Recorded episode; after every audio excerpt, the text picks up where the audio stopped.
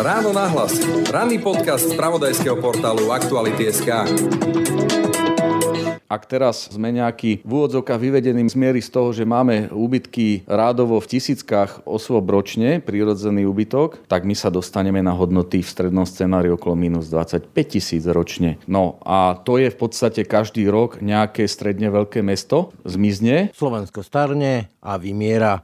Po tieto demografické prognózy sa podpisuje najmä skutočnosť, že ženy majú dnes výrazne menej detí, než mali ich staré mamy, ale i to, že priemerne sa dožívame oveľa vyššieho veku, než sa dožívali naši starí rodičia. Ako teda bude vyzerať toto staré Slovensko a vieme tieto, tak povediac, japonské trendy aj nejako reálne zvrátiť? No a prečo je omylom myslieť si, že keď do sociálneho systému nasypeme kopu peňazí, tak prinútime ženy viac rodiť? Neexistuje žiadna taká úmera, že keď zvýšite dvojnásobne výdavky do rodinnej politiky, tak sa dvojnásobne zvýši plodnosť. Zo Slovenska pritom aj dnes odchádza až priveľa mladých a šikovných ľudí. Chýbajúce hlavy a čoraz viac už aj ruky by tak mohli nahradiť práve migranti. Jednoducho bez tej zahraničnej pracovnej sily to nepôjde. Stačí si jednoducho vydeliť počty aktuálne 20 30 ktorí majú najvyššie miery ekonomické aktivity a ich počty o 40 rokov. Počúvate ráno nahlas. Tento raz s demografom a profesorom Branislavom Blehom. Pekný deň a pokoj v duši praje. Braň Robšinský. Môžu byť obľúbené modely Hyundai ešte výhodnejšie? Áno, so špeciálnou edíciou Play. V modeloch Hyundai i30, Bayon a Tucson nájdete atraktívne čierne spätné zrkadlá, čierny poťah stropu, vyhrievaný volant a sedadlá či inteligentný kľúč. Ušetrite stovky eur a spoznajte všetky výhody Hyundai Play na www.autopolis.sk alebo v predajniach Autopolis na Panonskej, na Boroch alebo na Račianskej 155A.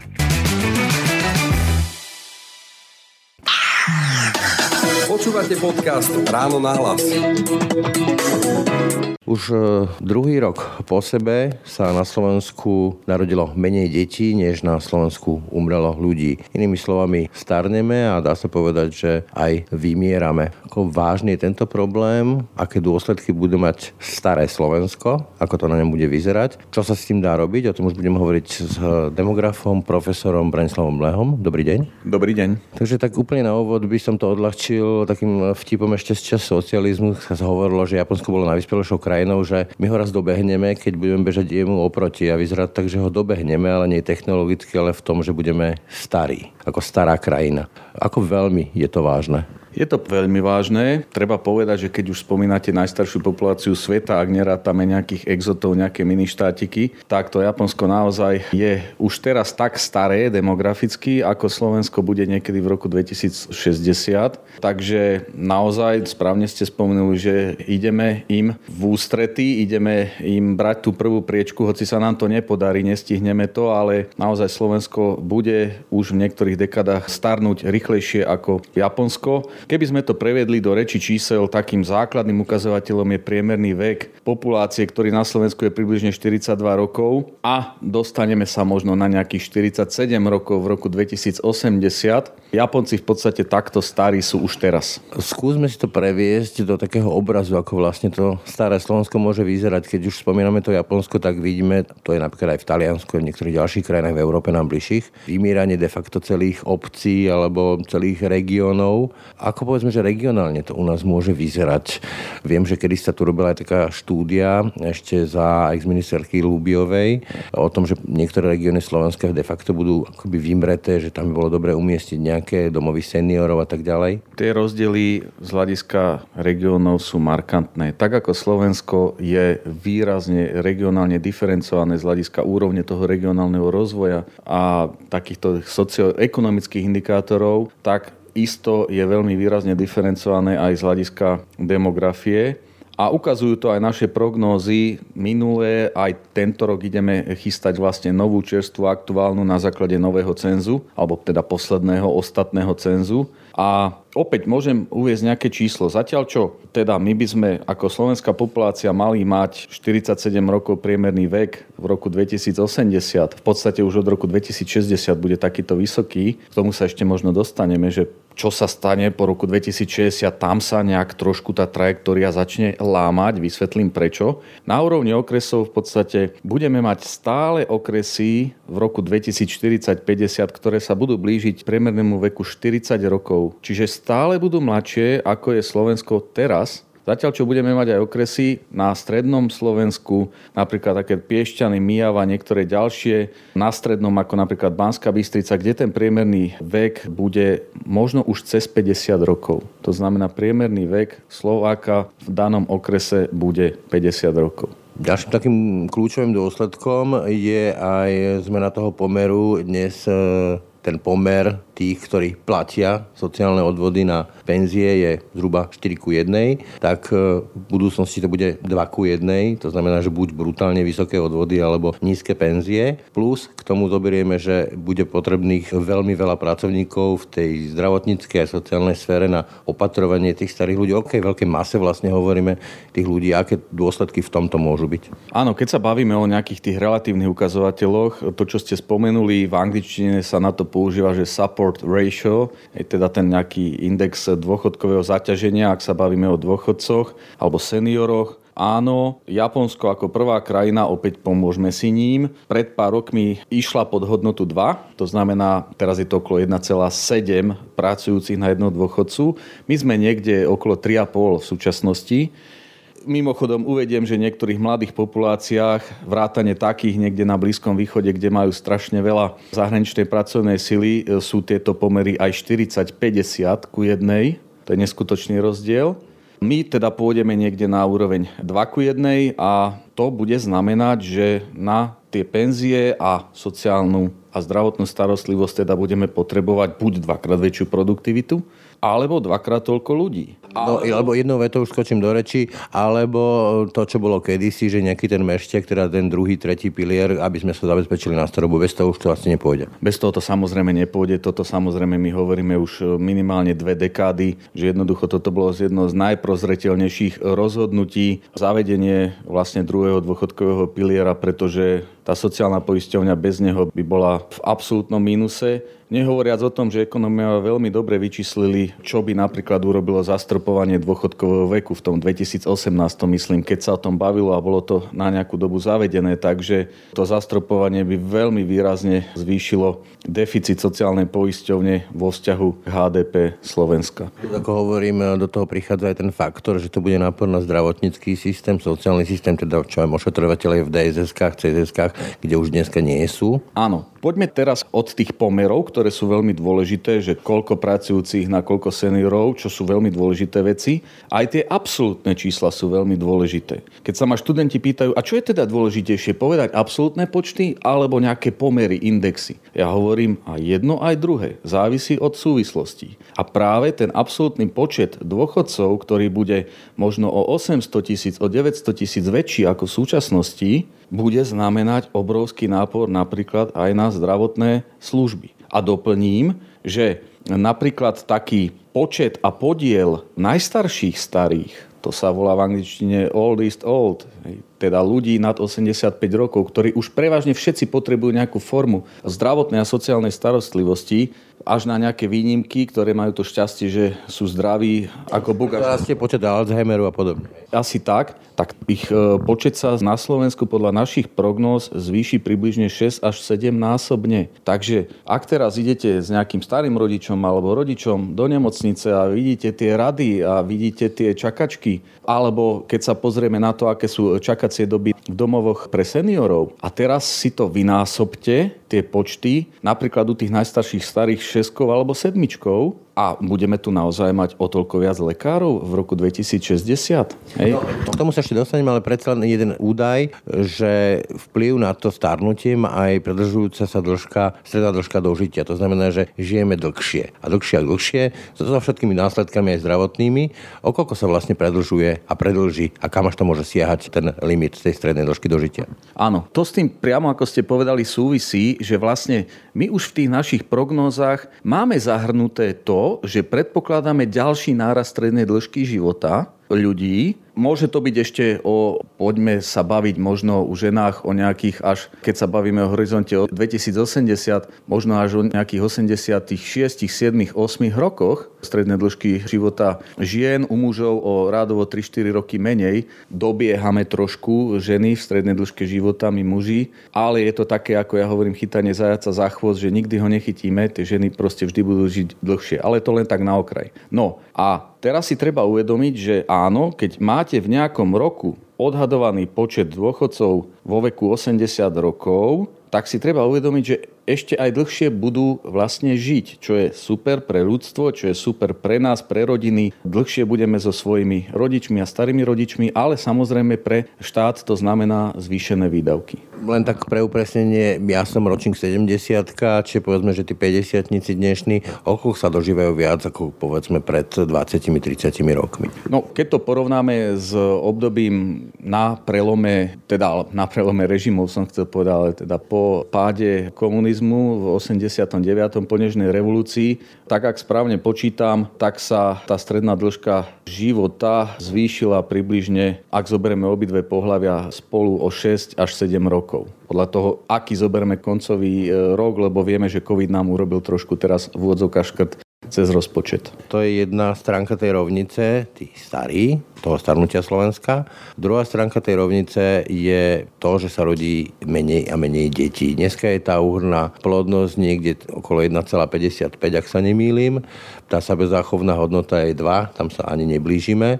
Aké sú teda tie čísla tej plodnosti, to znamená, že koľko detí prípada na ženu a ako sa to bude zhoršovať, zlepšovať, ako to vidíte z tých prognóz? Tie naše prognozy sú stále optimistické. To znamená, že počítame s nejakým nárastom a 1,7 v optimistickejšom variante 1,8, 1,85 dieťaťa v prepočte na jednu ženu. Ale treba povedať, poprvé, sú to stále podzáchovné hodnoty, pod 2. A čo je ešte dôležitejšie, je problém efektu tej vekovej štruktúry. To znamená, do veku, kedy sa rodia deti, sa dostávajú čoraz menšie generácie, o ktorých pozitívne vieme, že sú malé a iné už nebudú. Že sú kohorty. Kohorty. To znamená, ak začnú v podstate už teraz sa dostávajú do veku najvyššej reprodukcie ženy narodené okolo roku 2000. Dneska majú 23 rokov, to znamená, ich je strašne málo, však vtedy sme mali úplné dno. Na prelome milénií sme symbolicky dosiahli 3 roky po sebe veľmi nízky prirodzený úbytok. No a jednoducho málo žien, málo párov mladých bude môcť mať len málo detí. Do toho ten efekt toho, že keby aspoň teda mali v priemere 3 deti na ženu. Tu by som ešte dodal jednu vec, ktorá začína pomaličky, nechcem povedať desiť, ale začína znepokojovať a veľmi aj zaujímať demografov v Európe, že aj v niektorých tých krajinách, ktoré sme dávali za vzor treba z populačných politík a ktoré mali tú plodnosť nadpriemernú až okolo 2, dokonca tesne nad 2, napríklad niektoré škandinávske krajiny, Francúzsko tiež. Francúzsko tiež, tak tam tá plodnosť už posledné roky tiež klesá. Niečo sa deje, ale je zatiaľ predčasné hovoriť, že či je to niečo... A nesúvisí to s covidom, hej, že to nie je nejaký... Nejaká neistota sveta sa opäť začala objavovať, ale tu sa dostávame presne k tej aktuálne aj politickej téme populačných politík prorodinných politik, akokoľvek to nazveme. Dnes sa zredukovala na Slovensku na takú predstavu, že nasypme do systému veľa peňazí a dieťa niečo ako bankomat, že mi zarobí tých 200 eur na mesiac a 200 eur na ďalší mesiac a preto bude mať viac detí.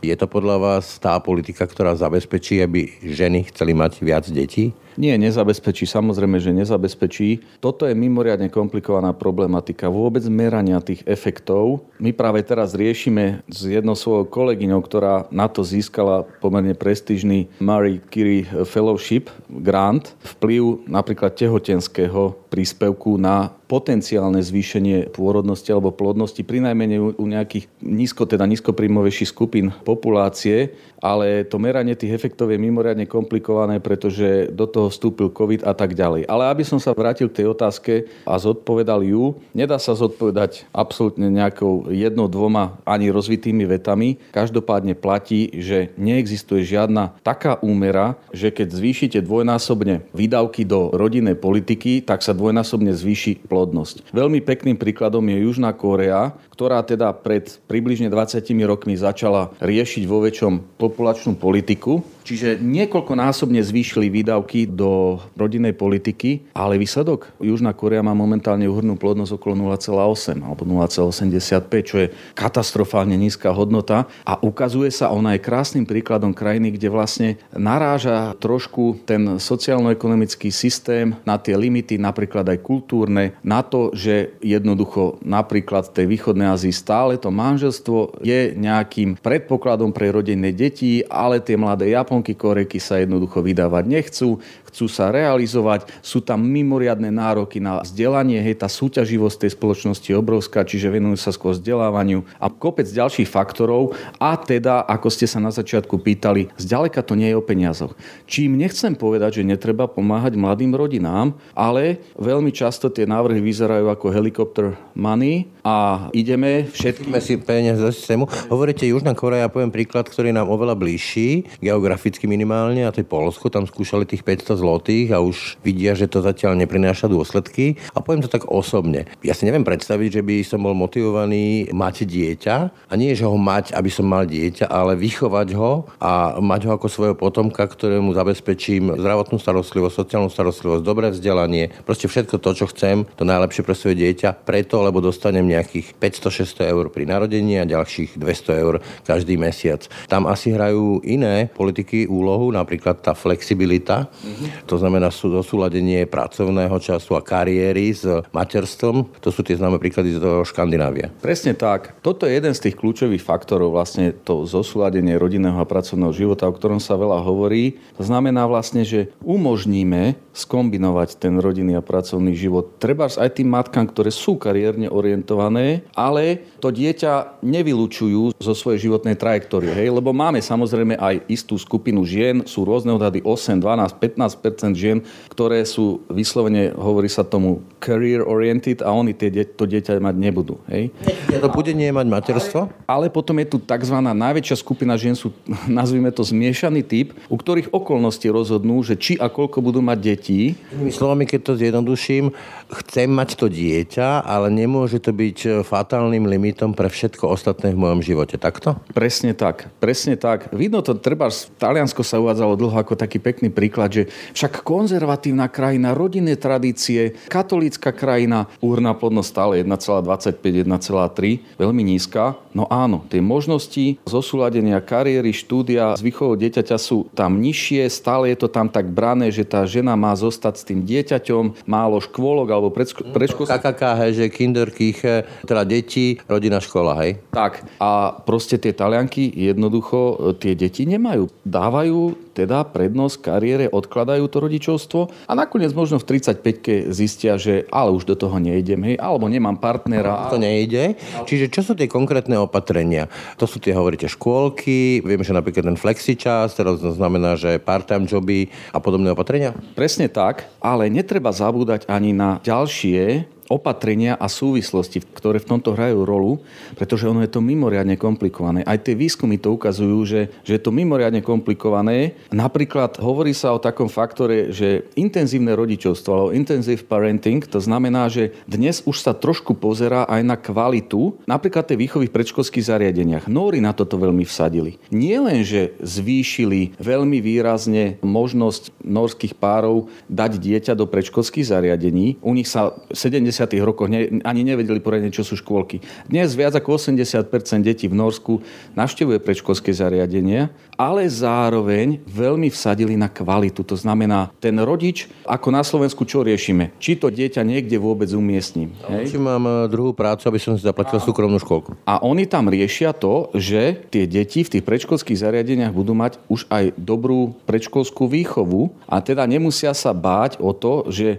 aj keby som mal tri deti, viem, že všetkým trom budem stíhať dať kvalitné vzdelanie, lebo mi s tým pomôže štát. Zatiaľ čo na Slovensku, a, alebo teda aj inde sa môže diať to, že jednoducho nemám dve deti preto, že viem, že nebudem to stíhať ad 1 finančne a ad 2 nebudem stíhať ten kvalitatívny intenzív parenting. Hej, to, že tomu dieťaťu chcem dať všetko aj z hľadiska tej výchovy. Ja to ešte zjednoduším, že možno potom prvom dieťati mnohí rodičia zistia, že im štát hádže pod nohy toľko bremien, že si veľmi dobre rozmyslia, či chcú mať druhé dieťa. Áno, presne tie druhé deti nám chýbajú. Tá pravdepodobnosť prechodu medzi stavom, že mám jedno dieťa a dve deti, volá sa to parity progression ratio. Hovorím to v angličtine len preto, aby bolo jasné, že chvíľku musím premýšľať na nejakým slovenským ekvivalentom a možno niekomu to e, lepšie aj v tej angličtine bude pasovať. Je tá pravdepodobnosť prechodu sa znižuje, ale pozor, sú to ďalšie veci. V súčasnosti napríklad, ja si viem predstaviť, že áno, aj tie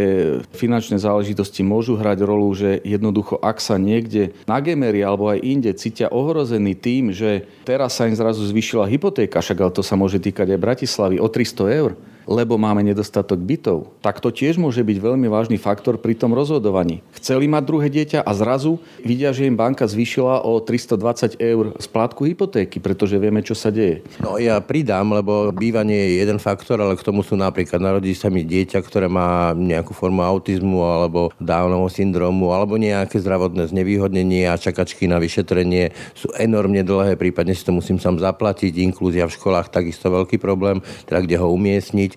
Čiže vôbec, ak to dieťa beriem nie ako, že mám dieťa, ale chcem sa o neho starať a nejakým spôsobom vychovať, tak je to veľký problém.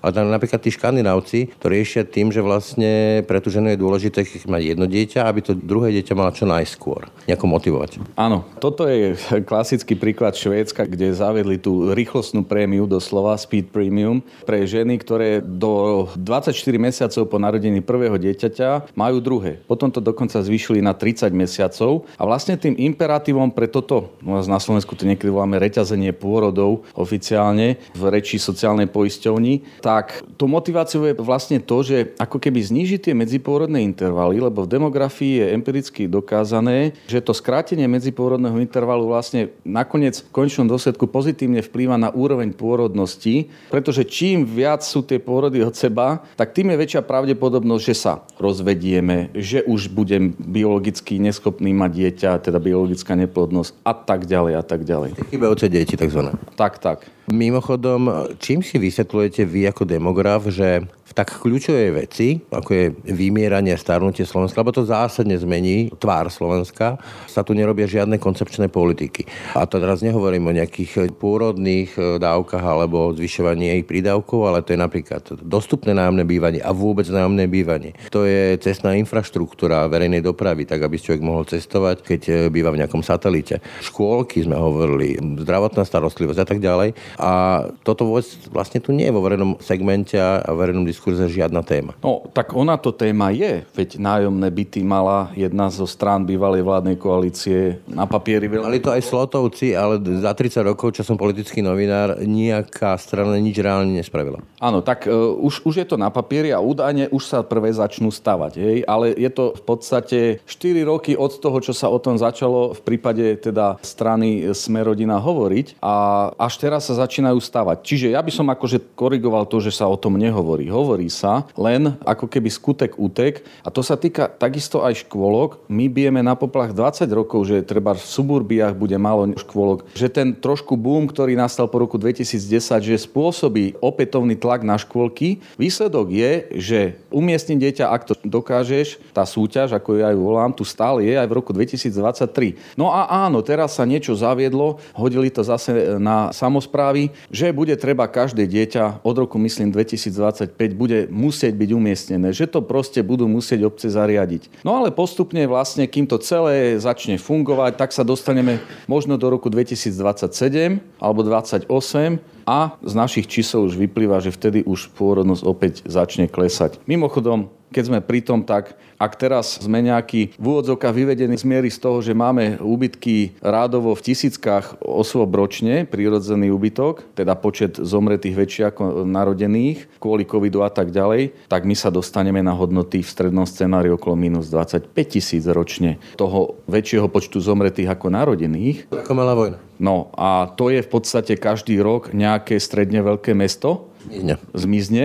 V tom horšom scenári to môže byť aj 30 tisíc. Ja by som uviedol aj takú projekciu. My sme robili aj rôzne prepočty a simulácie. Napríklad, že čo by sa stalo, keby stredná dĺžka života stúpala, tak ako predpokladáme, ale úhrná plodnosť, počet detí na jednu ženu by zostala na týchto nízkych hodnotách okolo 1,4, 1,5 tak v takom prípade by index starnutia, pomer seniorov a detí, nebol 2 ku 1, čo je strašne veľa a tak to bude určite, ale 3 ku 1. Hej? Takže to sú naozaj Čierne scenáre, jasne. Ale možno to vyplýva aj z takej nejakej predstavy takých tých tradicionalistov, že viacpočetné rodiny, že tak má byť, že kedy si zlatý vek, tak to bolo. Tak si skúsme povedať, že aj dnes máme krajiny, subsahárska Afrika alebo Nigeria a tak ďalej, kde je vysoká miera plodnosti, to znamená 4-5 detí alebo nejaká Južná Ázia. To sú väčšinou ale veľmi chudobné krajiny, kde tí ľudia majú tie deti preto, lebo zlá antikoncepcia alebo nedostupná antikoncepcia, deti sú zdroj príjmov a podobne, nie? Je to tak, keď hovoríte 4-5, sú stále krajiny, kde je to 6, 6,5, treba taký Niger. Niger sa možno zvýši s počtom obyvateľov do roku 2100 z 20 miliónov na 180 miliónov. Vieme si to predstaviť? No, ale ono, tá globálna rovina je o niečom inom. Ono to začne klesať v týchto krajinách aj v tej Afrike. Napriek tomu poklesu ak nastane to populačné momentum, to nabalovanie tej populačnej snehovej gule bude veľmi veľké. Preto bude subsahárska Afrika 3 miliardová a keď bude 2,5 miliardová, že by to išlo rýchlejšie dolu, stále je to obrovské množstvo, množstvo ľudí. Ale... Sa ešte dostanem, ale predsa len sa chcem spýtať na to, že či tá znížená miera plodnosti, to znamená, že ženy, dnešné ženy chcú mať menej detí, teda či to je trend aj západná Európa, Japonsko, Severná Amerika, teda Kanada, Spojené štáty, ktorý by sa dal vyjadriť s takým sloganom, že kvalita na miesto kvantity. Áno, sú prieskumy, ktoré sa vlastne zaoberajú tým, že aká je ideálna veľkosť rodiny. Sú na to normálne European Value Study a ďalšie prieskumy, ktoré sa na toto pýtajú, alebo sa pýtajú na zamýšľanú plodnosť toho samotného respondenta, intended fertility. No a sú výskumy zároveň, ktoré porovnávajú v jednotlivých krajinách, že čo deklarujú obyvateľia toho štátu, koľko by v priemere chceli mať detí a aká je realita v tom štáte. Je zaujímavé, že sa ukazuje, že je skupina krajín, kde je veľmi veľký rozdiel medzi tou deklarovanou a reálnou pôrodnosťou až okolo 0,5-0,6 dieťaťa na ženu. Ten rozdiel. Čiže pol chýbajúceho dieťaťa. Pripisuje sa to práve tým politikám, ale teda chcem povedať, že áno, napríklad v Európe stále s výnimkou niektorých krajín, ako napríklad Nemecko, Rakúsko, stále páry deklarujú 2, 2,1 dieťaťa, že by chceli mať. Ten dvojdetný model tu stále je. Akurát, že sa zvyšuje teda e, počet ľudí, ktorí sú biologicky neplodní, ktorí v konečnom dôsledku dajú prednosť tej kariére, alebo že teda sú tam nie dobré podmienky pre výchovu detí v tej krajine. No a toto všetko vplýva na to číslo 0,5, že, že nám v niektorých krajinách chýba až 0,5 dieťaťa. Niekde to oveľa menej. 0,1, 0,2. Jednou vetou ten nejaký návrh návrat modelu tradičnej rodiny so 4-5 deťmi, ako poznali naše ešte babky a detkovia, už asi je nemožný. Absolútne vylúčené. Už baviť sa o nejakej priemernej hodnote, že 2,5, že, že sa na Slovensku zrazu stane znovu bežný model 2 a 3 deti, to sa ani nebáme 4-5, jak niekedy v 18. 19. storočí. Vylúčujem. Ak za niečo dám demografii ruku do ohňa, tak je to toto. Napokon to bolo aj preto, lebo veľa detí vtedy umieralo tesne po pôrode alebo pri pôrodoch, detská úmrtnosť bola obrovská, čiže logicky sa ľudia v úvodokách poistili. Ale keď sa vrátim ešte k tomu starnúcemu a vymierajúcemu Slovensku. Máme tu ale jednu komunitu, ktorá trošku mení túto paradigmu. Myslím konkrétne rómsku komunitu, alebo špeciálne teda tá komunita osád, kde je to trošku iné. Aký vplyv má tento segment na tie vaše demografické úvahy? Ten vplyv nie je zatiaľ taký úplne markantný, pretože... Ešte skočím do reči, politici to častokrát zneužívajú práve tom, že to sú tí, ktorí poberajú, zneužívajú sociálny systém a tak ďalej. Jasné. To, že oni sú závislí na tých dávkach, ešte a priori nemusí znamenať, že kvôli tomu majú 8, 9 alebo 6 detí. Toto určite neplatí. Takže áno, v segregovaných osadách tá uhrná plodnosť podľa odhadov je stále okolo 4 až 5 detí. Bol tam istý pokles, ktorý sa zastavil, ale chcelo by to ďalšie výskumy, ktoré by mali byť realizované určite. No a ten vplyv sa teda bude zvyšovať. Už len tým, že populačne rastie teda táto časť rýchlejšie ako, ako majoritná populácia, tak aj vplyv na celkovú demografiu sa bude zvyšovať. Ale treba povedať, že zabudnime na miliónové počty Rómov, jak sa snažil vola kedy predseda Národnej strany nám povedať, povedať. Kotlebovci. Alebo Kotlebovci. Na toto určite zabudnime. Samozrejme, netreba si zakrývať oči, že ten demografický vývoj nejde ruka v ruke s tým sekundárnym potenciálom, vzdelanostným a tak ďalej. Tam by bolo toľko potenciálnych šikovných rúk do fabrík, ktoré vlastne chýbajú, len to treba začať riešiť. A ja som pred 20 rokmi povedal, nie nezamestnanosť bude v roku 2020 najväčším problémom Slovenska, ale jedným z najväčších bude vlastne riešenie problémov rómskej populácie, ich vzdelanosti a tak ďalej. A vidíme, konštatovali to aj inštitúcie, napríklad NKU, že zatiaľ je to skôr o liati betónu, o takých technokratických riešeniach a reálne riešenia skôr prichádzajú z dola, viď napríklad z Pišských hrhov, kde sa podarilo vlastne vybudovať ostrov v okolitých, okolitých obcí, že je zvýšená zamestnanosť, vyzerá to tam dobre, ten environment, no len takýchto oduševnených starostov nemôžeme mať. Systémové riešenie, ale platí tam zrejme taká tá rovnica alebo korelácia, že čím vzdelanejší rodičia, tak e, povedzme tým menší počet tých detí, že už to nie je 8-9, ale 2-3, No je to o tom, že jedna z tých vecí, do ktorej najviac mali byť liaté peniaze, je naozaj vzdelanie, sexuálna reprodukčná výchova. Jednoducho naozaj nie je celkom pre dnešnú dobu, ako to povedať korektne, no nie je to celkom bežné v Európe, aby teda rodičky mali 14 rokov alebo 15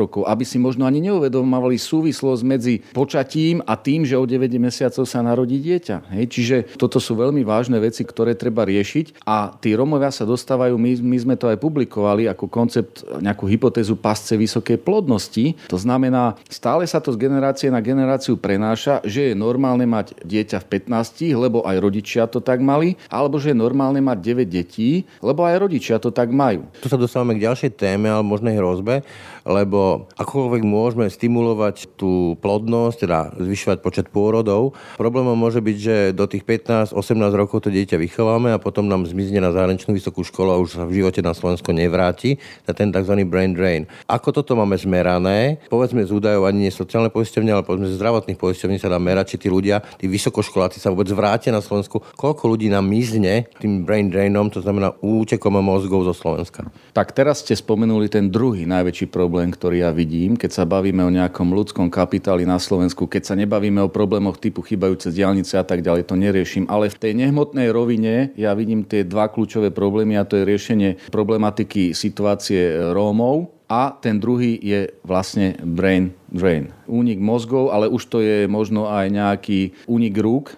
pretože tu nejde už len o vysokoškolsky vzdelaných, ale aj o to, že nám unikajú zvá. Hlásia, že nemajú koho zamestnať častokrát, ale ja to sledujem kontinuálne niekoľko rokov už, tak e, z čísla 13,5% to už vyskočilo na 18,5 tuším. Percenta najšikovnejších maturantov odchádza na zahraničné vysoké školy. Máte nejako zmerané, že koľko nám takto odíde a zostane vonku tých najšikovnejších ľudí, alebo vôbec takých šikovnejších ľudí? Nie, my sme takéto výskumy nerobili, ale veľmi by sme niečo takéto chceli realizovať.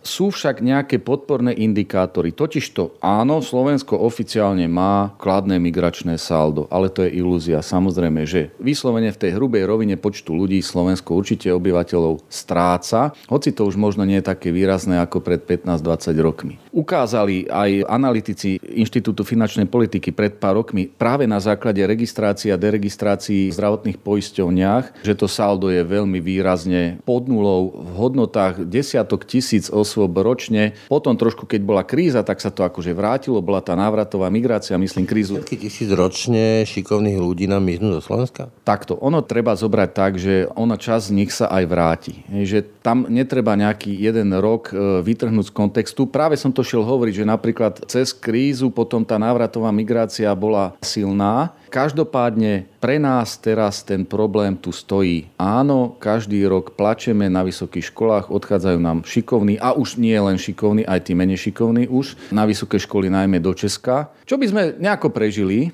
aj keď nás to samozrejme mrzí a bolí, ale problémom pre Slovensko je aj to, že sa určite podstatná časť z nich nevracia. Neviem momentálne o takom prieskume, možno bol realizovaný, že aká je tá miera návratnosti, návratov, ale každý možno, kto má v rodine alebo v širšom okolí niekoho v Brne alebo v Prahe, tak vie, že tá ochota sa vracať nie je príliš vysoká. Hovorili o emigrácii, opakom je migrácia. Bude potrebovať Slovensko migrantov? Na Slovensku sa to to veľmi spolitizovalo, hoci sem takmer nikto nechce prísť a keď áno, je to tranzitná krajina pre tých migrantov. Naša migračná politika v podstate neexistuje, nevyberáme si, tak ako povedzme Spojených štátov alebo v Kanade, tých najkvalifikovanejších. Nezaobídeme sa v budúcnosti v tom starom Slovensku bez migrantov? Nezaobídeme.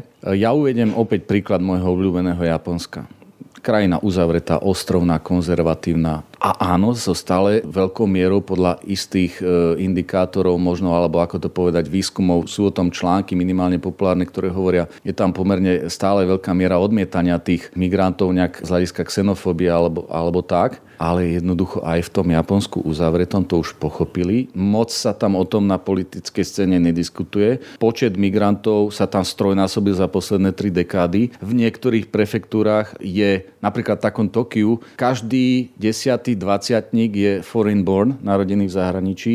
Sú prefektúry, ktoré už len vďaka imigrácii zahraničných pracovníkov majú kladný demografický vývoj a jednoducho oni to pochopili do sociálnej sféry, do polnohospodárstva, tých pracovníkov berú. A ak ste vysokoškolsky vzdelaní a ste v tom odbore, ktorý chýba, kľudne môžete dostať, nazvime to, doživotné víza. Čiže v budúcnosti, veď napokon už aj dnes sa to deje, si mnohé fabriky kontrahujú Srbov a ďalších ľudí z Balkánu alebo z Rumunska, aby sme vôbec zaplátali pracovný trh a toto sa bude stupňovať? Toto sa určite bude stupňovať. Jednoducho bez tej zahraničnej pracovnej sily to nepôjde. Ja som to nedávno prezentoval na jednom fóre pre manažérov pracovných síl. Stačí si jednoducho vydeliť počty aktuálne 20 30 ktorí majú najvyššie miery ekonomické aktivity a ich počty o 40 rokov. 20 bude o 40% menej. 30 to číslo neviem, ale určite hodne cez 30 menej. Jednoducho to nás tu čaká. To nás tu čaká. Ak vyslovene za nás nebudú pracovať roboty, čo niektorí sa snažia teda nejako takto zľahčovať. Takže moja odpoveď je jednoznačná, tá migrácia bude potrebná. Bohužiaľ Slovensko, ako ste povedali, stále si nemôže vyberať a sme najmä tranzitnou krajinou, bez ohľadu na to, že teda tá politika nejako neexistuje. Veď aj tí asýrsky kresťania od nás nakoniec asi podchádzali vo väčšej miere, čo sme pred pár rokmi prijali. Áno,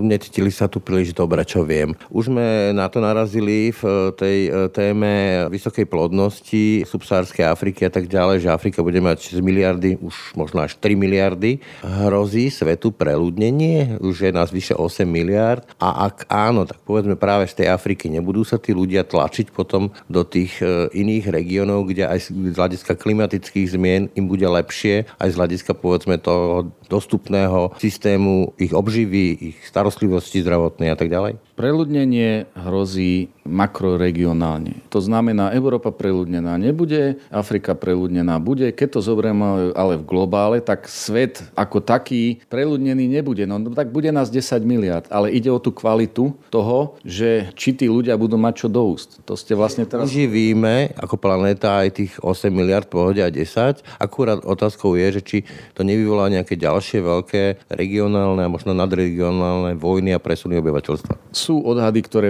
hovoria, že bezpečne by sme uživili 15, niektoré odhady aj viac miliard obyvateľov, len ide o tú distribúciu toho, že koľko kilokalórií si môže dovoliť priemerný Európan alebo Američan a koľko kilokalórií denne si môže dovoliť priemerný obyvateľ v subsárskej Afrike. My už teraz tam vidíme obrovské presuny obyvateľstva. Tu je Stredozemné more a tie nešťastia, to je špička ľadovca. Tam sú presuny desiatok miliónov ľudí, tých súch pribúda, spochybňovači klimatickej zmeny, to sa mi vlastne vlasy dubkom dvíhajú, keď počúvam tie argumenty. Pritom tie dôkazy sú tam nezvratné. Stačí sa tam ísť pozrieť a je to proste katastrofa a ten migračný tlak určite bude narastať aj smerom do Európy. Tí ľudia už nebudú mať inú možnosť. Ja neviem, či posluchači vedia, že v Afrike sú utečenecké tábory, v ktorých žije 80-100 tisíc ľudí, napríklad v Kenii. Takže to sú už štáty v štáte pomaly, kde už tretia generácia, to už môžeme ich volať migranti, keď už stará mama prišla do utečeneckého tábora a už sa tam rodí jej vnúčka. A nemajú čo stratiť v zásade. A nemajú čo stratiť. Úplne na záver, namodelovali sme si tu nejaký scenár starého Slovenska. Nemáte z toho obavy žiť na takomto starom Slovensku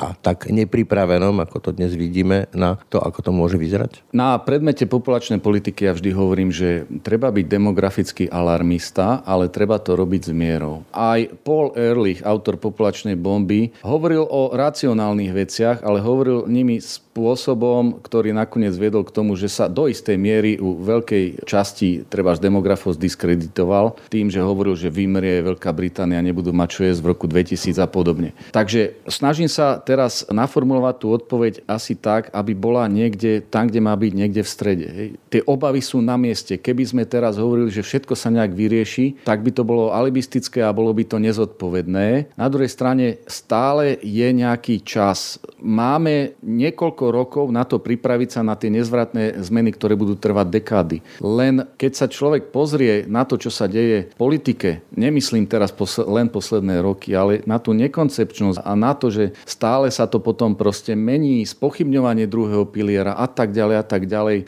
alebo nejaké teda pripravenie tej poriadnej koncepcie imigračnej politiky. Zase teraz bola tu Ukrajina, jednoducho zase to dokázali tie okolité krajiny lepšie na to reagovať, na tú imigráciu a Ukrajincov. Hej? Čiže keď to zhrniem do takého sloganu, ja mám rád Kojenov e, film Táto krajina nie je pre starých, budeme ale stará krajina. Bude to krajina, staré Slovensko, pre starých? No nemyslím si, že to bude rúžová záhrada. Viete, občas možno v takých debatách mi hovoria seniory, že ale prečo to tak nejako hovoríte negativisticky, pejoratívne, však my sme tu, my seniori. Ja viem, ja hovorím o budúcnosti, ja hovorím o sebe. Ja som Husákovo dieťa, narodené v 70. rokoch. My budeme mať tie kľúčové problémy, pretože my spôsobujeme to starnutie tzv. zo stredovekovej pyramídy. A dokým v tej pyramíde budeme, teda zhruba do roku 2060, tak to starnutie bude len stúpať a každým rokom bude treba viacej peňazí, zdravotných služieb a z toho mám trošku obavu